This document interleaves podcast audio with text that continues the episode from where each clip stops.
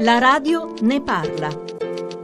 Sei stata nominata Cavaliere dell'Ordine al Merito della Repubblica da Mattarella per come tu hai combattuto, insomma, hai denunciato pubblicamente gli atti di bullismo che hai ricevuto. È un'emozione che secondo me è difficile da descrivere perché poi io sembro tanto tranquilla, però alla fine, insomma, mi emoziono come tutti. È un, è un onore per me. Sono felice perché penso che anche mia mamma ne sarebbe orgogliosa se mi dovessero chiamare appunto per, per ritirarla, anche se non c'è, con me c'è. E spero che questa cosa comunque dia anche lo spunto per anche per altre persone, magari per combattere questa piaga che è il cyberbullismo e anche il cyberstalking a questo punto. Tu continui a ricevere questi terribili avvisi e messaggi? Sì, io praticamente sono sei mesi che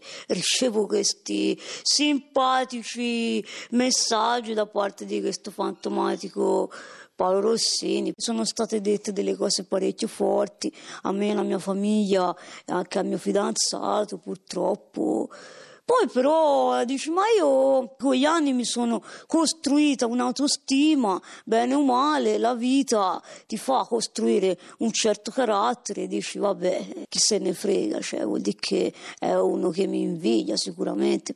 Io ho fatto anche un simpatico video dove rispondo in maniera, diciamo, più o meno elegante, ironica a tutte le offese che mi sono state dette, perché ora di finirla, cioè siamo in una società civile, appunto è ora che queste cose finiscano. Ilaria, qual è il messaggio che vuoi dare a chi come te è vittima di cyberbullismo e bullismo? Io intanto posso dire che non bisogna arrendersi e non bisogna credere a quello che ci viene detto, anche perché siamo molto di più di quello che ci viene detto. Se abbiamo un'autostima, un motivo ci sarà. E anche chi magari dice no, ma io mi sento debole, ma io eh, ci piango, io posso dire che eh, l'essere umano ha tante risorse. Cerchiamo di lavorare su noi stessi appunto per tirare fuori questo carattere. Comunque denunciare? Sì, denunciare perché non bisogna stare zitti assolutamente.